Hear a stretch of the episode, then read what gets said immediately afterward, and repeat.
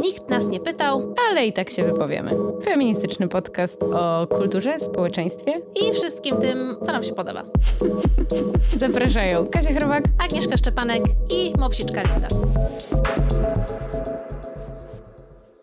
Dzień dobry, dzień dobry. Cześć wszystkim, tu Kasia. Dzisiaj w tym specjalnym, bardzo i długo wyczekiwanym odcinku występują razem ze mną moje przyjaciółki.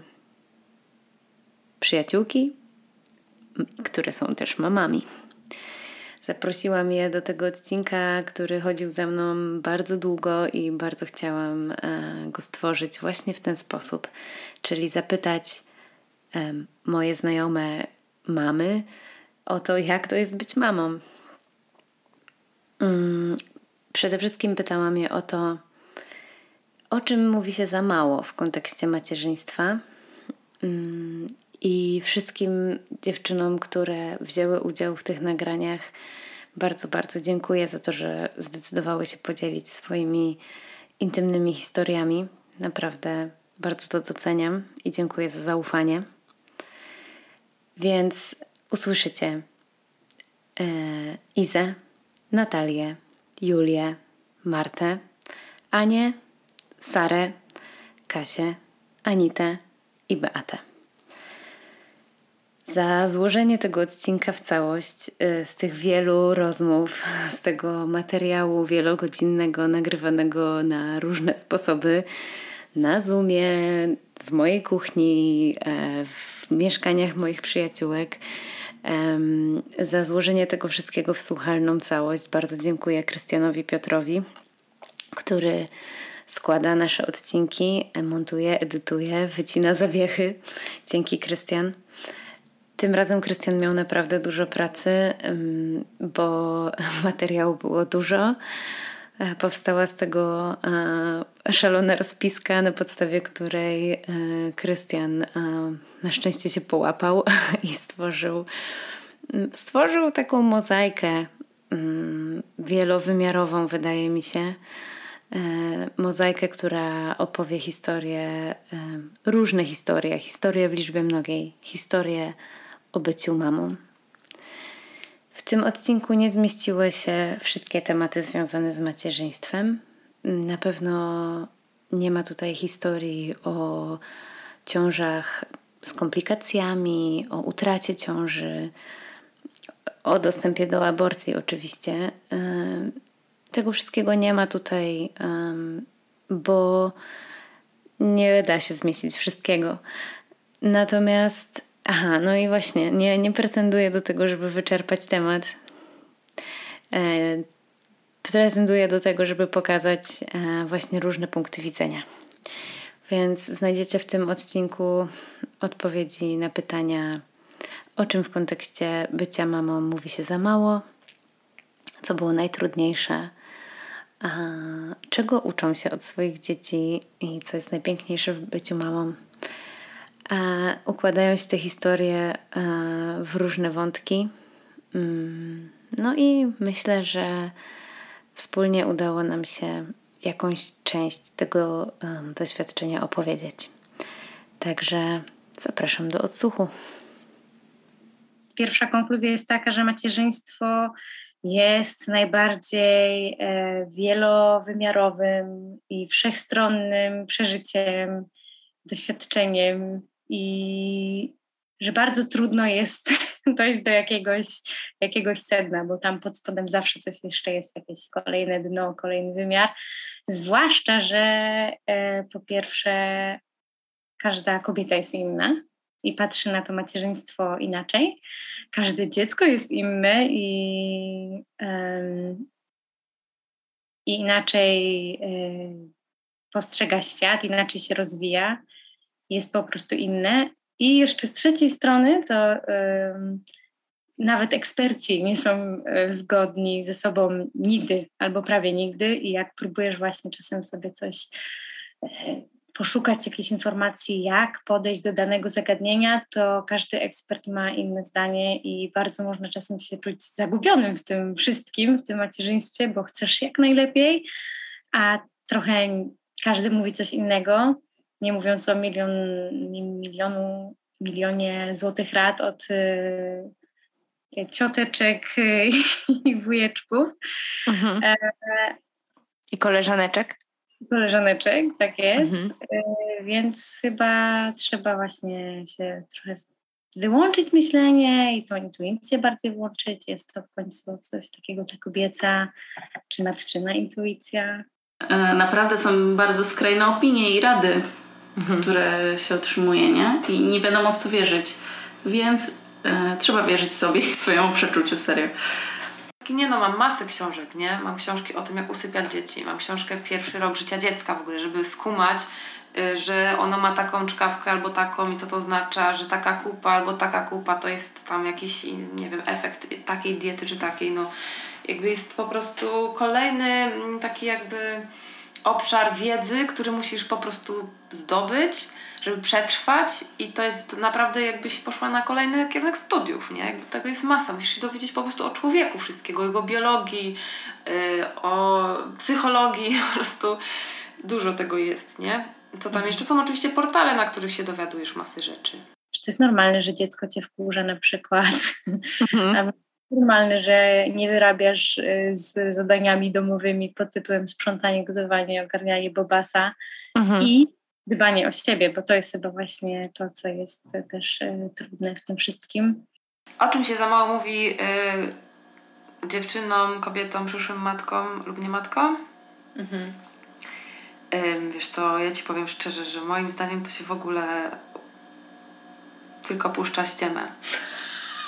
To znaczy, nie wiem, być może tak wybiórczo działa pamięć ogólnie ludzkości, że się pamięta tylko dobre rzeczy, ale no moim zdaniem w ogóle się bardzo idealizuje to macierzyństwo i nie mówi się nawet może nie o tym, jaki jest poród, albo o tym, jak będzie ciężko, że się z mężem na pewno będziesz chciała rozwieść, potem się pogodzisz, potem znowu się będziesz chciała rozwieść, że będziesz chciała zamordować swoje dzieci, e, będziesz chciała je udusić w nocy, bo ryczą o iluś godzin, a ty już masz po prostu gadzi móżdżek i na nim, e, że tak powiem, funkcjonujesz. Mhm. Tylko po prostu mm, nie mówi się współcześnie, że w zasadzie będziesz przywiązana do typowo kobiecych ról. Jakby chodzisz na studia, studiujesz, robisz karierę, ale to nie ma żadnego znaczenia, bo w momencie, kiedy masz dziecko, w pewnym momencie i tak po prostu będziesz musiała gotować pięć posiłków dziennie, chodzić codziennie na zakupy, wybierać te produkty, wymyślać obiady, korzystać z stron internetowych, gdzie są różne fajne przepisy. I nawet jeżeli jesteś kobietą, przedsiębiorczą, jakąś taką nowoczesną, która się chce rozwijać, która robi doktorat. Po prostu jak masz dziecko, to wszystko jest mało ważne, bo musisz się nauczyć bycia gospodynią. Po prostu. Wow. No i to jest dla mnie największy szok tak naprawdę, że, że po prostu ta cała wiedza babć, matek, z tych wszystkich pań domu, czy innych gazetek o przepisach, zawsze uważałam, że to jest, to w ogóle mnie nie dotyczy, trochę tym nawet gardziłam, cieszyłam się, że ja to tam mhm. takie rzeczy mnie nie interesują. Mhm. A potem się okazuje, że y, chciałabym po prostu wiedzieć, jak zrobić obiad, który będzie na trzy dni na przykład, nie? Albo mhm. jak wykorzystać po prostu naj, naj, najbardziej jakoś efektywnie jakieś produkty, które kupuję w Lidlu, nie? Na przykład, mhm. albo gdzieś tam indziej. Mhm.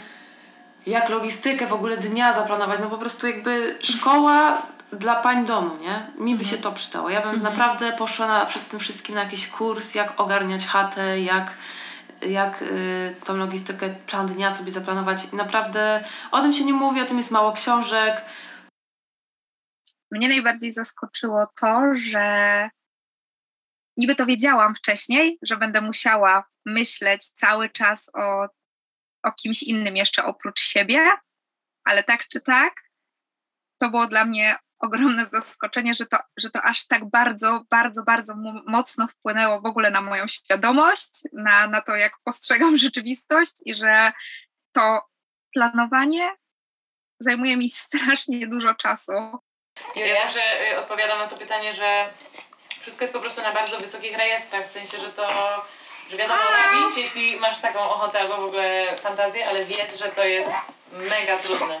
No. I że jakby bardzo trudne, tak niewyobrażalnie trudne, jak jakby proporcjonalnie do tego, jak niewyobrażalnie też jest, nie wiem, ciekawe, cudowne i ta miłość też jest jakby taka zalewająca, ale jednocześnie no jest to orka. Generalnie Tak. trzeba to po prostu powiedzieć. I nawet nie samo macierzyństwo jako takie, tylko wszystko dookoła. Z macierzyństwem po No. prostu. W sensie, że jakby wiesz, bycie sobą nagle, będąc matką, staje się po prostu o wiele bardziej wymagające No. niż wcześniej. Nie miałam takie wrażenie. Tak. E, Właśnie ja mam, Coś, co mam takie... co wiecie, co poczułyście, że ej, to jest nie fair, że tego nikt mi nie powiedział, że wiecie. Tak, wiecie co, a może nawet ktoś mówił, ja tego po prostu nie byłam w stanie skumać. Też Bo, to bo to, co powiedziałaś Julia przed chwilą, ja to słyszałam od mojej przyjaciółki e, Ani na przykład. E, no nie byłam w stanie tego jakby zrozumieć. Miałam zawsze tak, no ale tak, ale bąbelek, nie słodki. No e, i generalnie e, mam takie wrażenie, że to, jaką ja przeszłam, jakby przemianę i jak w ogóle zmieniła się moja chyba ta tożsamość, moje jestestwo Em, i e, kiedy stałam się rodzicem, mamą, to e, to o tym się trochę za mało mówi, albo jakby też tego nie wyłapałam gdzieś tam z różnych e, treści, że jakby to jest tak ogromna zmiana, że też wymaga adaptacji z naszej strony i całe życie będzie wymagała chyba adaptacji i że jakby mało, dużo się mówi o byciu rodzicem właśnie dla dziecka, a mało o tej nowej roli dla siebie, jakby o, o tobie w tym. Z matkami mi się wydawało, że się znam, ale no wiecie, ja zawsze myślałam, że no dobra, po prostu jakby no jesteś sobie ty plus dziecko. A nie, że jest Tak. ewolucja taka Tak. totalna, a teraz tak mówię, mówię mojemu terapeucie, że ja przechodzę po prostu wielki kryzys tożsamości, bo nie wiem kim jestem. No. Faktycznie. Ostatnio komuś powiedziałam, że macierzyństwo mnie y, zjadło, strawiło i wysra, wysrywa po kawałkach i ja teraz te kawałki próbuję zlepić w jakąś całość i to jest trochę tak, że jakby ta nowa jakość jest niesamowita i ja tego cały czas nie mogę jeszcze jakoś poskładać, że właściwie to no, uczę się tego cały czas. No. Nie? jest to trudne, tylko e, to całe rodzicielstwo czy macierzyństwo, tylko może bardziej jest e, żmudne czasami, że właśnie naprawdę trzeba mieć dużo cierpliwości, naprawdę trzeba zepchnąć swoje potrzeby na drugi plan. Co najbardziej kocham byciu mamą? Tak szczerze, to chyba to, że dalej jestem sobą, że kiedyś tak sobie wyobrażałam, że jak się jest mamą, no to, to się przychodzi na jakąś drugą stronę lustra i jesteś mamą. E, I cały czas jak byłam w ciąży, myślałam sobie, no ale co, ja będę mamą? Taką jak moja mama? W sensie, że to jest mama i że ja będę mamą? No halo. I to było dla mnie super odkryciem, że o, jestem jeszcze sobą cały czas, że ja mam cały czas jeszcze swoje tutaj e, marzenia, hobby, zajaweczki mm, i że to może czasem musi poczekać, bo jest dziecko, które, którym się trzeba e, zająć i dać mu teraz tego, czego potrzebuje, ale dalej jestem sobą i to było dla mnie chyba najfajniejsze w tym macierzyństwie. Póki co. Natomiast Mhm. jeżeli komuś zależy i rzeczywiście czuje się na siłach i, e, i czuje, że jest w stanie, no to, to jak najbardziej może realizować swoje plany razem z dziećmi. No ja, ja na przykład jeździłam razem z jednym i z drugim dzieckiem, e, kiedy chłopacy mieli po trzy miesiące, jechałam na narty i jeździłam z laktatorem w plecaku i odciągałam na nartach mleko w e, łazienkach. Moja mama w tym czasie zostawała z jednym i z drugim synkiem. I mi się chciało odciągać to mleko i mi się chciało jeździć i ja bardzo mi na tym zależało i nie widziałam w tym problemu. I okej, nie wiem na przykład, czy w tej chwili nie byłabym zbyt zmęczona na to, żeby po prostu robić takie rzeczy, ale wtedy mi się chciało i, i się tym czułam dobrze. I czułam szczęśliwa, że mogę sobie pojechać. Myślę tak sobie o tym, że e, taka wrażliwość, może właśnie edukacja ogólnie o tym, że to jest trudne e, i że jest jakby taki aspekt tej samotności w tym, żeby tak jakby uznać to. Okay. Nie? Czyli właśnie, żeby tylko żeby się tym... nie dopierdalać. Okay. żeby tylko o tym powiedzieć właśnie. Tak, że, że to, to jest. czasem jest wystarczające, nie? Tak ogólnie w dłuższym okresie, bo, bo wiadomo, że, że, że super jest, jak spytasz o pomoc, nie wiem, ugotujesz obiad, albo po prostu przyjedziesz, pobawisz się z dziećmi, albo pogadasz o czymś innym, nie o dzieciach, jakby -hmm. to dużo też pomaga. Mm -hmm. Ale bardziej myślę, że takie społeczne uznanie, że E, każdy rodzic ma kompetencje do tego, żeby zająć się swoim dzieckiem i że może mu być trudno, no to jakby jest ważne, mhm. nie? Okay. A ja tego na przykład nie doświadczyłam w ogóle. W sensie uważasz, że y, raczej są podważane twoje kompetencje? Tak, tak. Znaczy były. Jakby teraz mam inny poziom pewności siebie w rodzicielstwie. Mam dwójkę dzieci, więc jakby y, jest inaczej, no ale jak urodziłam pierwsze dziecko, to jakby szok, szok, szokiem w ogóle, co tu się dzieje. Y, przyjazd ze szpitala, dziecko w nosidełku i co teraz, jakby, co się robi z dzieckiem, nie? Jakby, nie wiem, cześć. Także no, to już był pierwszy szok, e, a potem ten szok trwał, no i z, z najbliższego otoczenia, jakby z rodziny, no to bardziej były sygnały w stylu no przecież to jest wszystko takie naturalne, jakby czemu narzekasz, nie? Jakby piękne dziecko, wspaniałe, także cieszy, wystarczy się cieszyć, że jest zdrowe, nie? Jakby to jest w ogóle maks tego, czego możesz oczekiwać, nie? Także jakby, no tak. I już nikt nie robi tego kroku dalej, żeby dowiedzieć się, ale rzeczywiście na pewno nie potrzebujesz albo nie przyjść do ciebie, albo nie wyciągają, nie, nie, nie robią tego dodatkowego kroku, w momencie, kiedy na przykład ja czasem czułam, że no nie mogę jakby ponownie poprosić, bo może ktoś już zrobił, nie wiem, sobie jakiś plan i że ja też nie chcę się narzucać, a ostatecznie kończy się tak, że na przykład siedzę w domu i myślę sobie, no jak to, no przecież wszyscy mnie już zapomnieli i w ogóle ym, to jest takie straszne, strasznie izolujące uczucie i myślę, że dużo osób może się z tym utożsamić, dlatego też ta domańska, o której wspomniałyśmy, miała ogromny odzew, jeśli chodzi o ten, o ten jej post, bo rzeczywiście ona to tam świetnie ujęła w ogóle w takich słowach, że nagle, nagle masz taką smutną myśl, że nikt nigdy cię w życiu nie kochał ani nie lubił z twoich przyjaciół. I to jest takie what, to jest bardzo mocne, ale rzeczywiście trochę takie, zwłaszcza może jak się jest w innym mieście, w innym kraju nawet, niż Twoja rodzina, na którą zawsze myślę, że najbardziej można jednak liczyć. Ale na pewno miałam coś takiego, że w ciąży byłam bardzo sfokusowana na porodzie. E, a potem nagle się okazało, że no, poród trwał jeden dzień i, i, i potem jest połóg i dziecko i w ogóle e, coś, co, co się robi z tym niemowlakiem. E, no jakby nie byliśmy na to gotowi w ogóle. Zaczynając od początku, to zdecydowanie najbardziej zaskoczył mnie połóg. Negatywnie oczywiście. I, I to jest od razu odpowiedź na trzecie pytanie. Dlaczego do cholery nikt nie mówi o połogu, tylko wszyscy mówią o porodzie, i okej, okay, mamy już świadomość po prostu przez całe 9 miesięcy, wszyscy tobie dookoła opowiadają i ci przygotowują do tego, jakie poród to będzie przeżycie i że będzie ten ból i musisz się na to przygotować i okej, okay, masz to mhm. w swojej głowie, po czym następuje właśnie poród. Jakoś, dobra, jakoś to poszło. W moim przypadku po 21 godzinach jakoś to poszło. Wow. No i e, i okej, okay, no i przychodzisz z tym e, bobaskiem do domu i jest trochę taki szok.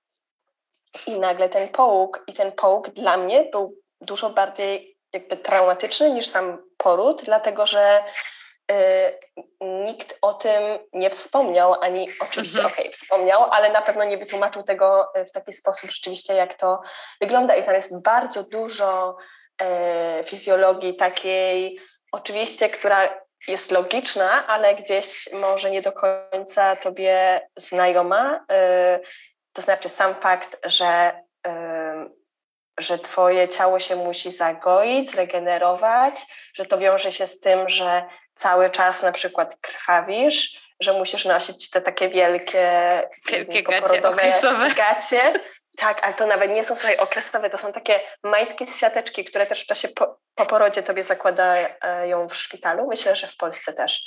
Mm, I do tego masz po prostu taką podpaskę, o której nam powiedziano e, w szkole rodzenia, no taka duża podpaska. My taka, to, taka na noc, w sensie taka na okres na noc. Ona nie, nie, to jest za małe, to, to, to wygląda jak pas startowy. I naprawdę, jak zobaczysz tę podpaskę, ona jest takiej grubości pieluchy i po prostu jest no, olbrzymia i rzeczywiście jest potrzebna. Też miałam wrażenie, że nikt nigdy mi o tym nie wspomniał, że, yy, że ten brzuch yy, pociążowy pozostaje taki pusty i taki, taki wobbly bobbly, jest oczywiście cały się rusza, ale mam też wrażenie, że wewnątrz mnie wszystko jest porozstawiane i jest na innym miejscu. Moje organy nagle są zawieszone w jakiejś próżni i to jest tak w ogóle dziwne. Oczywiście też to, co dzieje się z Twoim ciałem, że, mm, no, że trochę tracisz nad nim kontrolę i całe to, i tak naprawdę to, że to jest po prostu fizyczna robota, że to jest zapieprz, brzydko mówiąc, nie? Mhm. I jeżeli jesteś nieprzygotowana psychicznie i fizycznie, to będzie bardzo ciężko po prostu. Mhm. To nie wygląda jak na reklamie Nivei. Z całą pewnością e, baby blues i obniżenie nastroju po porodzie. To jest coś, o czym moim zdaniem mówi się naprawdę bardzo mało i, i to jest ogromny błąd. Bardzo, bardzo duży, że na przykład to nie jest taka podstawowa rzecz, która jest poruszana na e, szkołach rodzenia.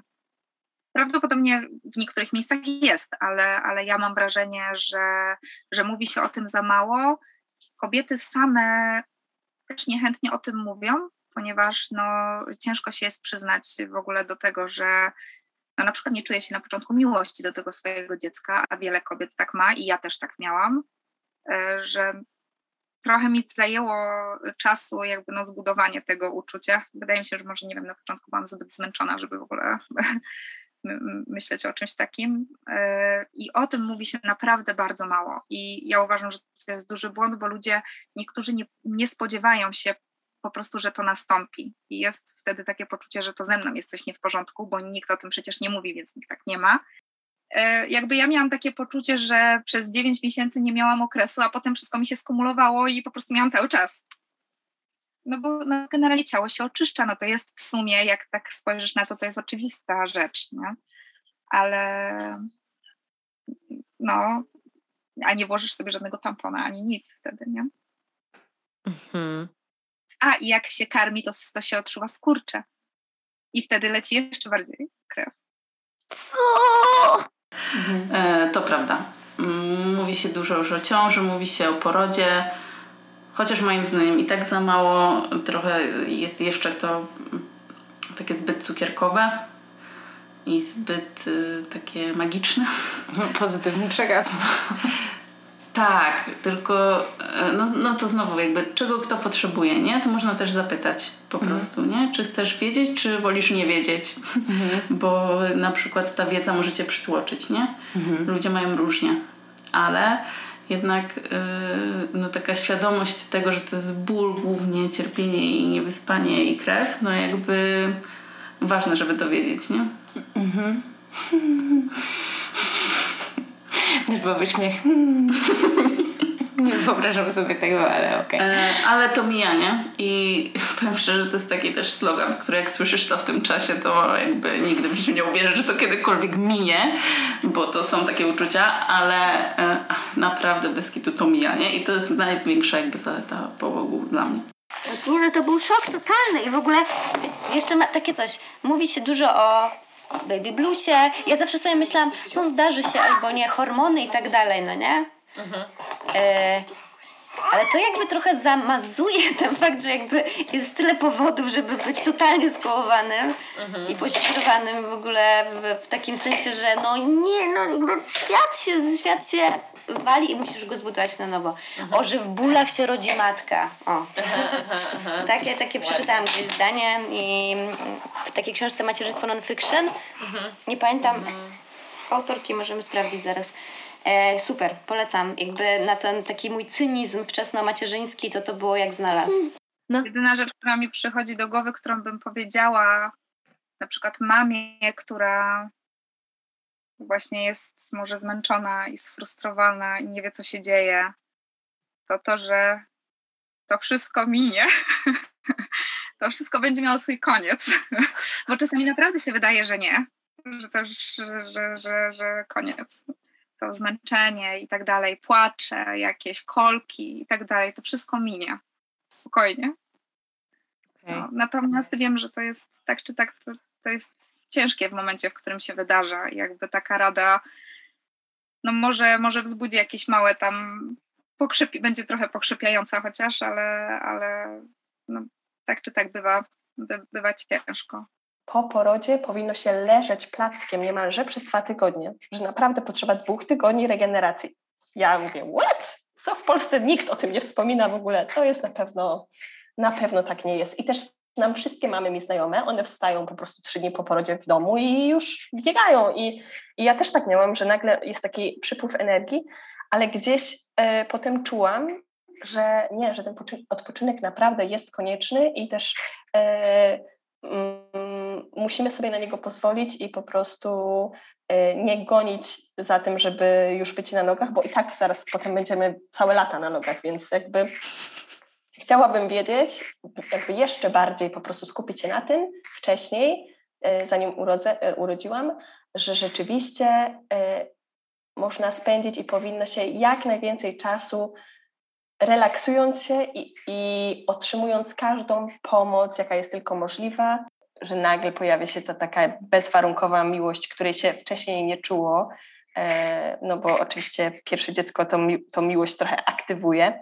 Mm, I to nie jest miłość, która pojawia się, przynajmniej w moim przypadku, myślę, że nie pojawiła się w tym magicznym filmowym momencie, kiedy się trzyma dziecko po raz pierwszy, tylko to jest coś, czego można się nauczyć i po prostu to przechodzi stopniowo i też nie trzeba się przejmować, jeśli nagle mm, e, po, po tym, jak narodzi się twoje dziecię, nie, nie, nie, nie kochasz go szaleńczo od razu. Myślałam, że jakby wiem, co to jest miłość, będąc w szczęśliwym związku i też, nie wiem, mając kochającą rodzinę, ale to jest po prostu coś takiego obezwładniającego, co rzeczywiście rozpływa się po całym ciele i to jest e, coś, dla którego warto um, te wszystkie takie ciemniejsze momenty przetrwać i, i, i ten połóg, i to takie poczucie osamotnienia czasem, to po prostu jest y, nagroda, jaką się dostaje i myślę, że warto po prostu na nią poczekać.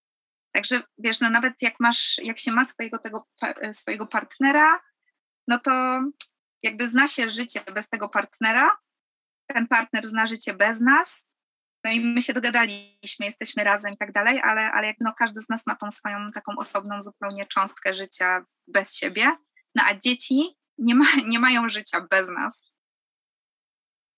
Jakby dzieci, dzieci nie mają tego momentu życia, kiedy nas nie było w tym życiu. Moje pytanie jest o to, na co nie byłyście przygotowane, co was totalnie zaskoczyło i o co miałyście taki moment, że ej, czemu nikt tego nie powiedział mi? O matko, to mnóstwo rzeczy. No co dajesz? mnóstwo rzeczy. Na przykład, że relacja z partnerem się zmienia. Ej, róże. To nikt, nikt nigdzie tego nie wyczytałam. Że, Nie ma tego w literaturze. tak, że, nie, no, że mniej czasu jest w ogóle na spędzanie czasu ze sobą, że miłość romantyczna jakoś musi przejść e, w coś innego. Mhm. Nie wiem jak to nazwać. No wiadomo, że nie byliśmy ze sobą 3 lata, byliśmy 10 i ta miłość romantyczna gdzieś się już rozpłynęła przed nawet tą ciążą, ale kurczę, no jak to nazwać, nie wiem. No, że po prostu jest to dziecko, jesteś matką, a potem nagle masz być kochanką, to dla mnie to było nie do przekroczenia. Mhm. I na przykład tu karmienie piersią, a za chwilę mam iść do innego pokoju i być moim facetem, to takie było dla mnie bardzo trudne. Mhm. Takie, że ja czułam się nie sobą po prostu. Mhm. Tak jakby, nie? Dziecko do ciebie? Mm, nie wiem, tak jakbym nie umiała wejść w dwie role naraz. O. Z całą pewnością na początku jest mniej tej bliskości i intymności między rodzicami, ale to myślę, że wszędzie, no bo jakby no są pewne w ogóle kwestie czysto fizyczne, które, które tę bliskość e, no, niwelują przez, przez pewien czas. To też mi się wydaje, że chyba mało się o tym mówi, że jednak dziecko no, zmienia dynamikę relacji, że to już nie jest tak, że 1 plus 1 jest 2, tylko nagle 1 plus 1 jest 3 i że yy, no, zmienia się bardzo. A co się zmienia? Związek się zmienia właśnie, że no, nagle jest y, między wami mały człowiek, który ma tak dużo potrzeb i tak, tak bardzo też on coś ma do powiedzenia, nawet jak jest taki mały i no zmienia się po prostu dużo. No na, w każdej jakby dziedziny życia też dotyka, nie wiem, no, że zmienia się praktycznie wszystko i właśnie myślę o małżeństwie, partnerstwie, że jak to się zmienia, że u nas to się wróciło przecież do góry nogami, sensie No. też mówię, przecież teraz się oboje jakby potem jakoś odnajdujemy, nie wiem, rodziny nawet Moja mama zaoferowała, że po porodzie przyjedzie do nas i nam pomoże. I ja mówię, co ty mam, my sobie damy radę, w ogóle luz. I byłam w szpitalu trzy dni, no to widzę już, jak ten, ten, ten bobasek działa mniej więcej. To już on jest taki kochany i spokojnie będzie dobrze. No i przychodzimy do domu z tym bobaskiem i nagle się okazuje, że bobasek nie śpi, my nie śpimy. Ja po prostu ze zmęczenia miałam wrażenie, że mam halucyna- halucynacje i tak samo Linus. I po prostu nie zapomnę po pierwszej nocy, gdzie po prostu nie wiesz, czy dziecku jest za, głos, za gorąco, czy za zimno, czy go przykryć, dlaczego on nie śpi i czy może, nie wiem, a teraz jak się odwróci, to się udusi. O matko, 100 pytań do, więc my po prostu w zasadzie nie spaliśmy, tylko martwiliśmy się. Pierwsza rzecz, jaką robię rano, mamo, może jednak przyjedziesz? I mama, oczywiście, przyjechała i oczywiście no, dziecko anioł, już nic się nie wydarzyło, absolutnie. Siedzieliśmy w zasadzie we troje i patrzyliśmy się po prostu na niego przez trzy dni. Mówię, no wiesz co, chyba możesz jechać do domu, no bo... Ale rzeczywiście ogarnia trochę taka panika e, pod tytułem co teraz, o matko. to karmienie piersią nie jest naturalne. jakby naturalne jest, że to mleko tam jest i że jakby można to robić, ale tego trzeba się nauczyć. I też moim zdaniem za mało się o tym mówi, bo ta nauka jest bolesna i y, trudna niekiedy. Nie? Są dzieci, które mają różne, nie wiem, za krótkie, za długie wędzidełka, nie wiem. I, Tak, tak, i że- to już jest na przykład ograniczenie, też się o tym jakby nie mówi, nie? E, także generalnie należy założyć, że jest to coś, czego się trzeba nauczyć i e, też nie mieć do siebie po prostu pretensji, że to nie przyszło tak od razu, nie? Super. I też mhm, jest taka sytuacja, że można nie chcieć karmić. A obecnie, nie wiem czy wiesz, w szpitalach jest y, trochę taki przymus. Aha. Tak jakby, że... Y, Że musisz nakarmić swoje dziecko. E, Nie tak, że jakby przedstawiają ci na przykład od razu, nie? Do, do piersi.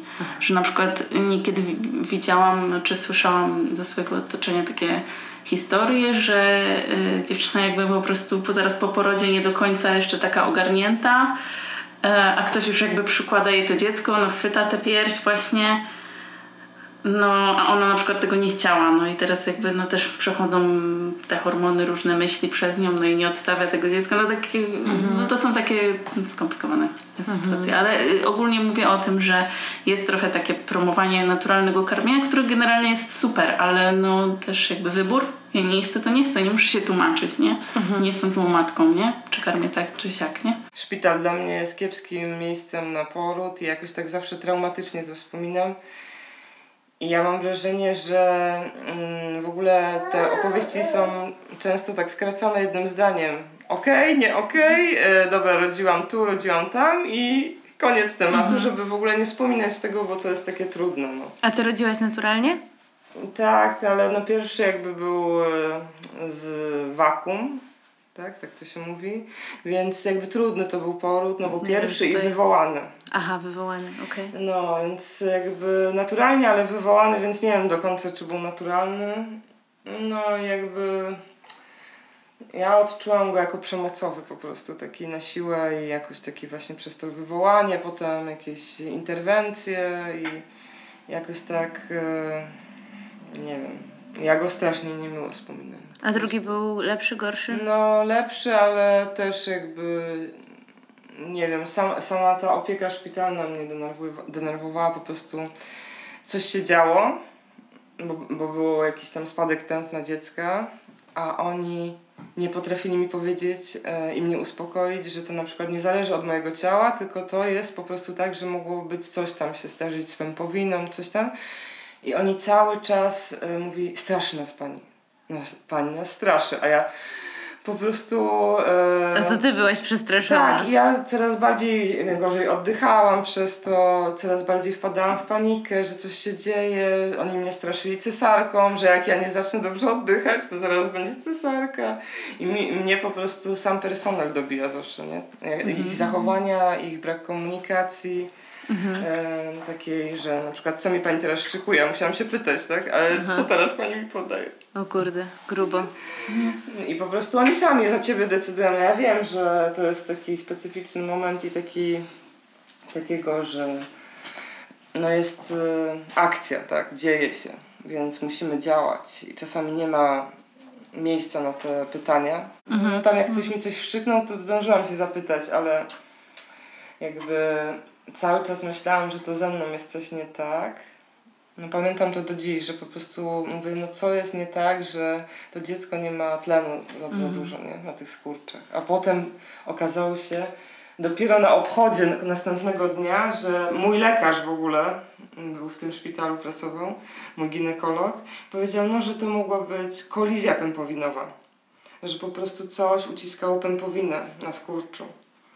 Wystarczyło mi to powiedzieć. I byś się wyluzowała. No, Jezu, no bym po prostu nie, nie obwiniała siebie za to, tak? Że ja źle oddycham, że coś tam po prostu jest nie tak, nie? Wydaje mi się, że on taki stres we mnie po prostu spowodował, że jakby ta akcja porodowa się zatrzymała, nie? Więc, no bo jakby stres to jest odcięcie tych wszystkich hormonów przyjemności i po prostu za, zahamowanie skurczy, więc musiałam mieć podobną oksytocynę, żeby to przyspieszyć, no i wtedy jakby to trwa pół godziny po prostu, nie? Tak naprawdę taki poród. No i ten poród, no to to jest, ja już nawet chyba ma, już, ja już nie jestem w stanie może tak emocjonalnie o tym opowiadać, ale to jest po prostu nie do, nie do, y, tego się nie da wyobrazić. To jest duży ból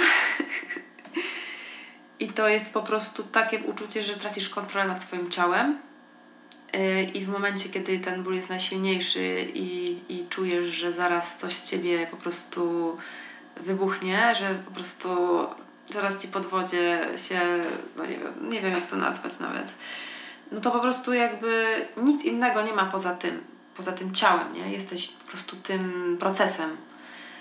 I przy pierwszym porodzie jakby miałam tak silną potrzebę wydzierania się i krzyczenia i przeklinania i po prostu takiego darcia po prostu paszczy z strzewi, takiego głębokiego, gardłowego krzyku, że byłam sama zszokowana. Nigdy w życiu wcześniej nie doświadczyłam takiego, takiej ekspresji w ogóle, nie?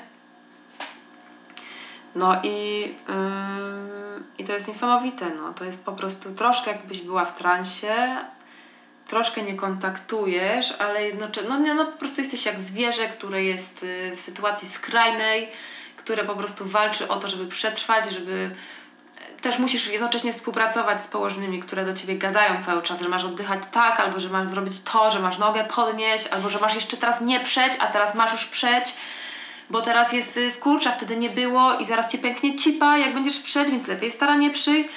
To jest naprawdę trudne z nimi współpracować w momencie, kiedy ty kurwa po prostu kiedy ty po prostu starasz się przeżyć w ogóle to. Ja nie chcę nikogo straszyć, ale potem mam koleżankę 30-letnią, która była w szoku, że można zrobić kupę w czasie porodu i jakby przecież Przecież y, to się leży na krześle z otwartymi, że jak szeroko nogami i dziecko wyskakuje i tak wygląda poród, no trochę się człowiek spoci. I mówię, no Rachel z Friendsów tak urodziła.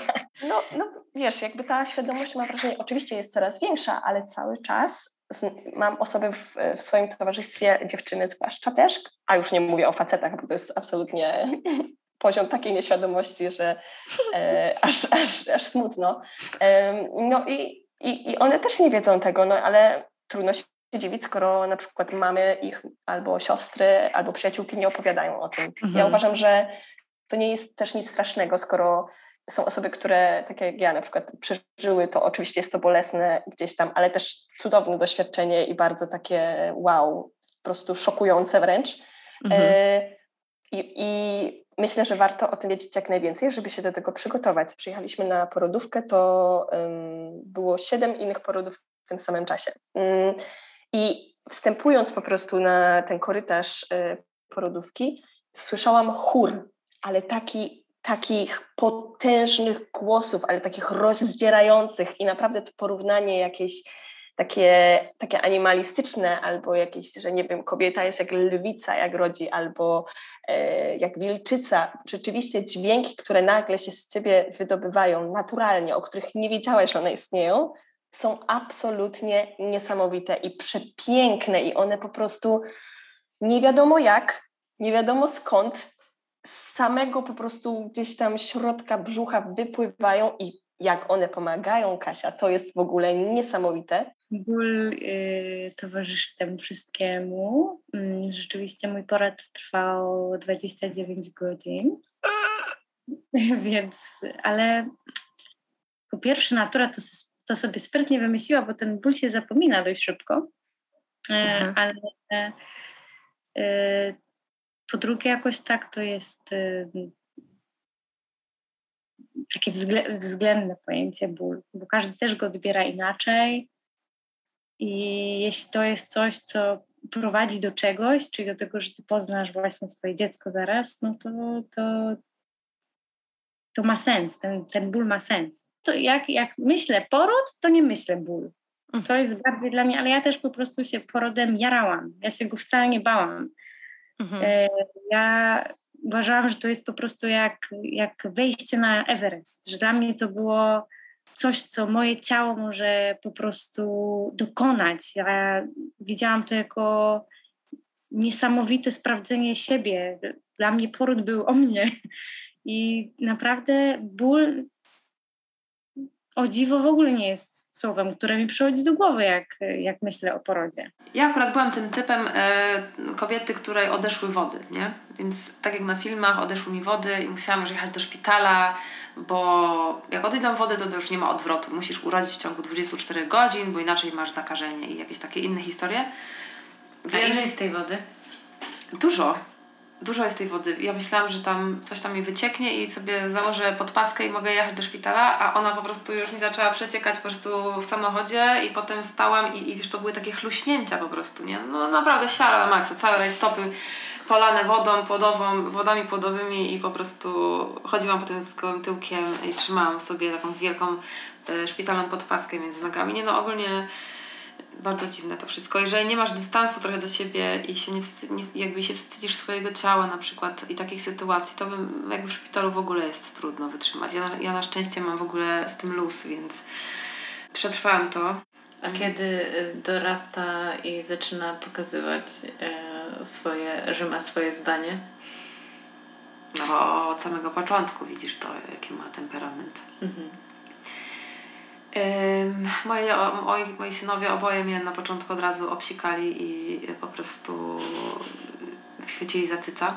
Ale drugi poród był właśnie zupełnie inny. Chciałam o tym powiedzieć, bo to, bo to był dla mnie bardzo duży szok, y, bo jakoś tak się złożyło, że oczywiście drugi poród często idzie łatwiej, jeżeli rodzisz siłami natury. No bo tam wszystko już jest trochę odkręcone i takie poluzowane. Mhm. To nie jest takie super ogólnie dla kobiety, no ale mm, no i jakby pani, jak trafisz na fajną położną, która ci po prostu wytłumaczy i do ciebie powie jak do człowieka, że tak się złożyło, że masz takie super ułożenie tego dziecka w brzuchu, że możemy spróbować bez nacinania. Tylko, że ty nie wiesz o co chodzi, a chodzi o to, jak się potem okazuje, że po prostu rodzisz bez parcia. Mój y, poród pierwszy był przez cesarskie cięcie i drugi też i ten pierwszy był trudny, bo jakby inaczej sobie wyobrażałam cesarskie cięcie. E, no.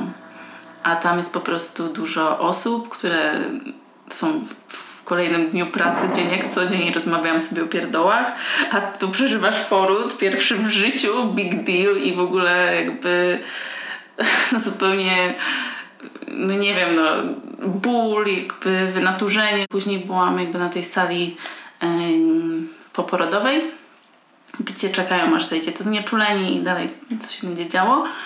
No i po prostu to, co chyba było najtrudniejsze, tak y, myślę, to yy, zabrali mi córkę i ja nie widziałam jej 8 godzin. To jest bardzo długo.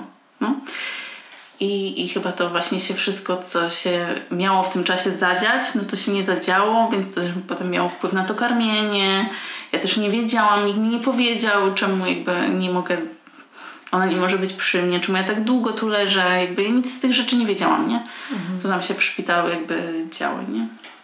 Także to było bardzo trudne. Przeżyłam trzy cesarki, da się. E, chciałam rodzić naturalnie, za każdym razem, ale tak wyszło, tak znowu jakieś, e, nie wiem, no tak się poukładały rzeczy. Wiem, że pewnie gdybym się upierała, poszukała, to bym mogła spróbować e, rodzić naturalnie po tych cesarkach. E, no ale podjęłam na tamtą chwilę takie decyzje. No i tyle. No Jakby moje ciało czuje się dobrze. Nie, nie, nie mogę powiedzieć, że to ma teraz na, na moje życie jakiś wpływ. E, Ale na pewno ma to znaczenie dla mnie, że moje dzieci po prostu urodziły się zdrowe i bezpiecznie. A mogło być inaczej, nie? I tak jak Beata mówiła, o wiele rzeczy trzeba było się dopytywać e, i mieć wiedzę też na ten temat, nie? Że w, w trakcie, kiedy lekarz pyta się, no to co, wstrzykujemy oksytocynę, no to ty musisz wiedzieć w Co to ogóle, jakie to ma efekty właśnie i co się może wydarzyć wtedy, nie?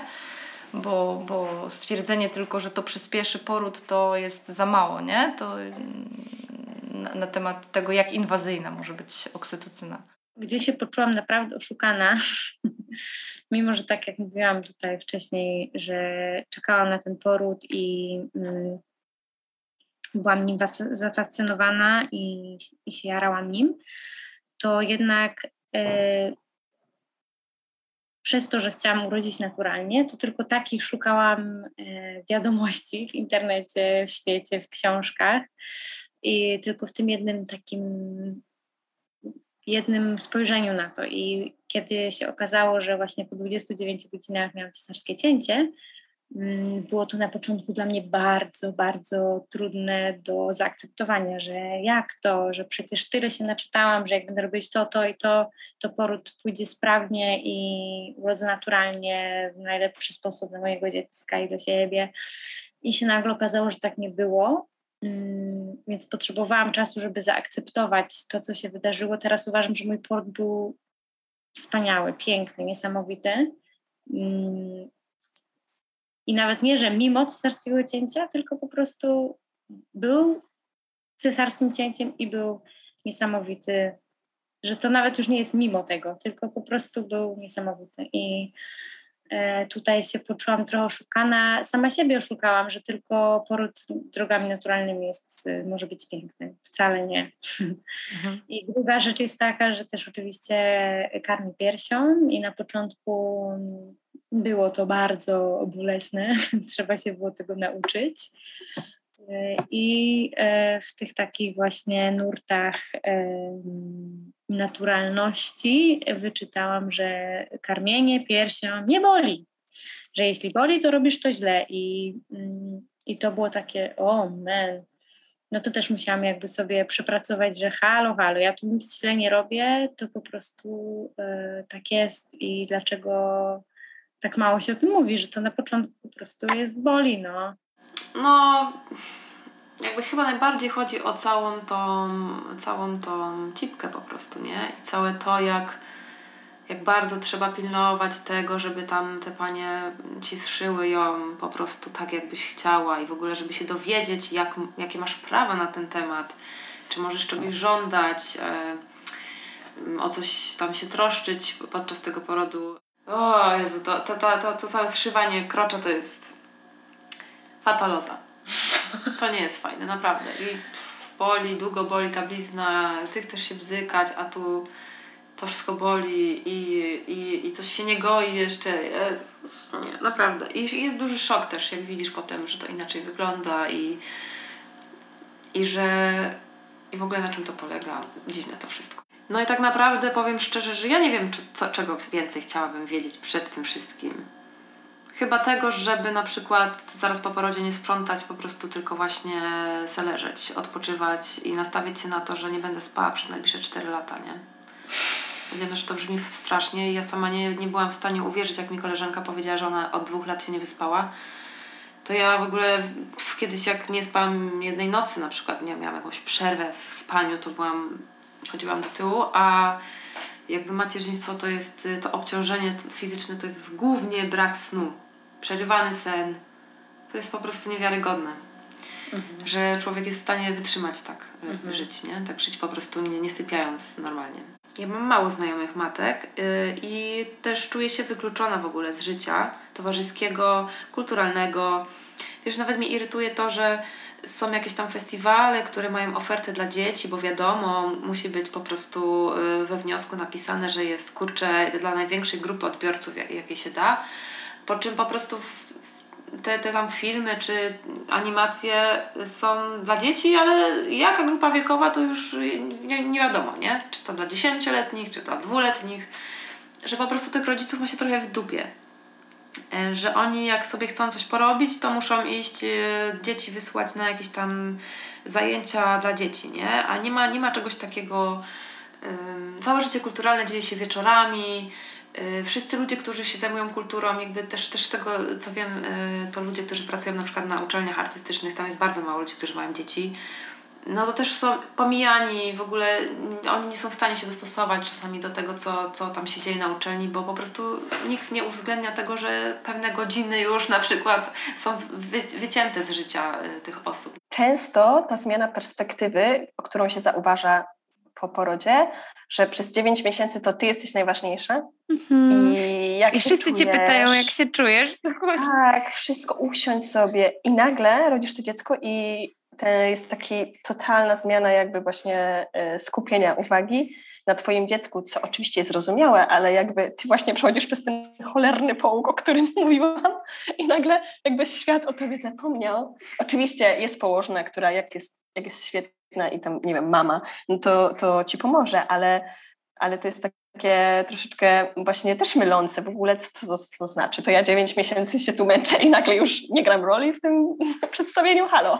To na pewno warto na przykład takiego nowego rodzica zapytać trzy razy albo nawet o nim pomyśleć i zapytać tak w teorii, ok, pewnie nie wyjdzie ta osoba z nami, ale warto po prostu o to mm, zadbać, żeby pomyśleć o niej, nawet mhm. jeśli ona odmówi.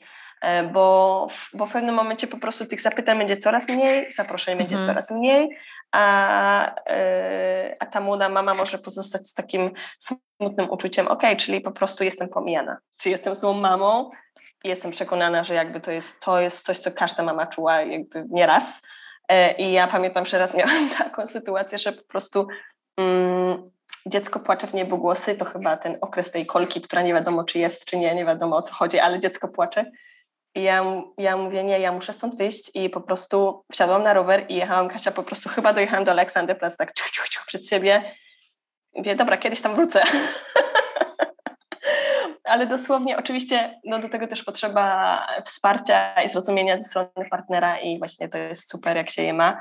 Ale ja odkąd y, zostałam mamą, to mam bezkresny szacunek dla samotnych rodziców i podziw. I wow, to jest po prostu to jest naprawdę robota dla całej wioski. Ja im starszy jest mój syn, tym bardziej myślę w ten sposób, że nawet dwoje, dwoje ludzi to jest za mało i że szkoda, że wyszliśmy z tego trybu plemiennego.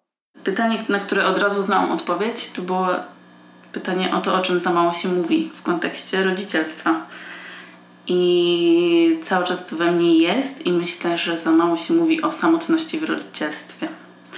Także y, trochę już mówi się więcej ogólnie o zdrowiu psychicznym w ciąży, w połogu, w rodzicielstwie.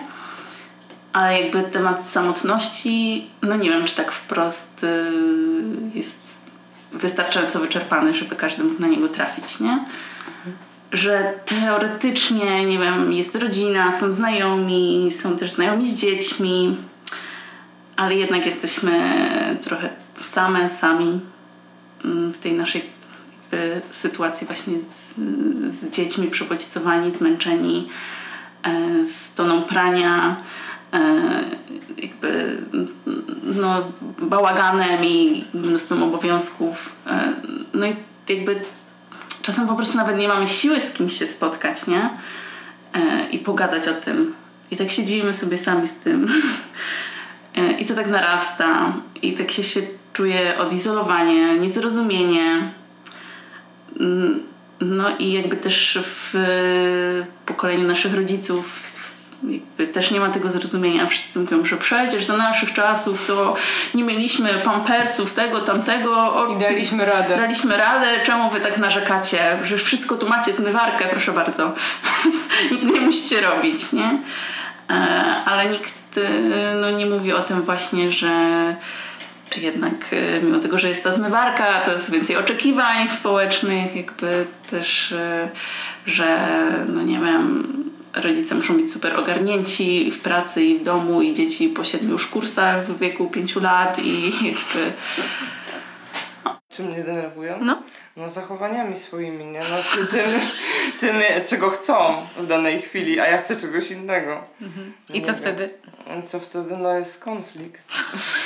I jak moje dziecko mnie denerwuje, to za, zazwyczaj pytam się siebie, czego, Anitko, czego potrzebujesz? Co, co u ciebie jest nie tak? Bo skoro ja się denerwuję czymś, co robi moje dziecko, to No. znaczy, że to ja nie mam w sobie spokoju i e, jakaś moja potrzeba nie jest zaspokojona tak naprawdę. I zazwyczaj się okazuje, że kiedy ja odzyskuję ten spokój i balans, no to już problemy znikają, nie? No ale już się zaczynają fochy. Moi, Okej. moi synowie wchodzą w etap fochów. Okej. Jak sobie z tymi fochami radzisz? Nie radzę sobie.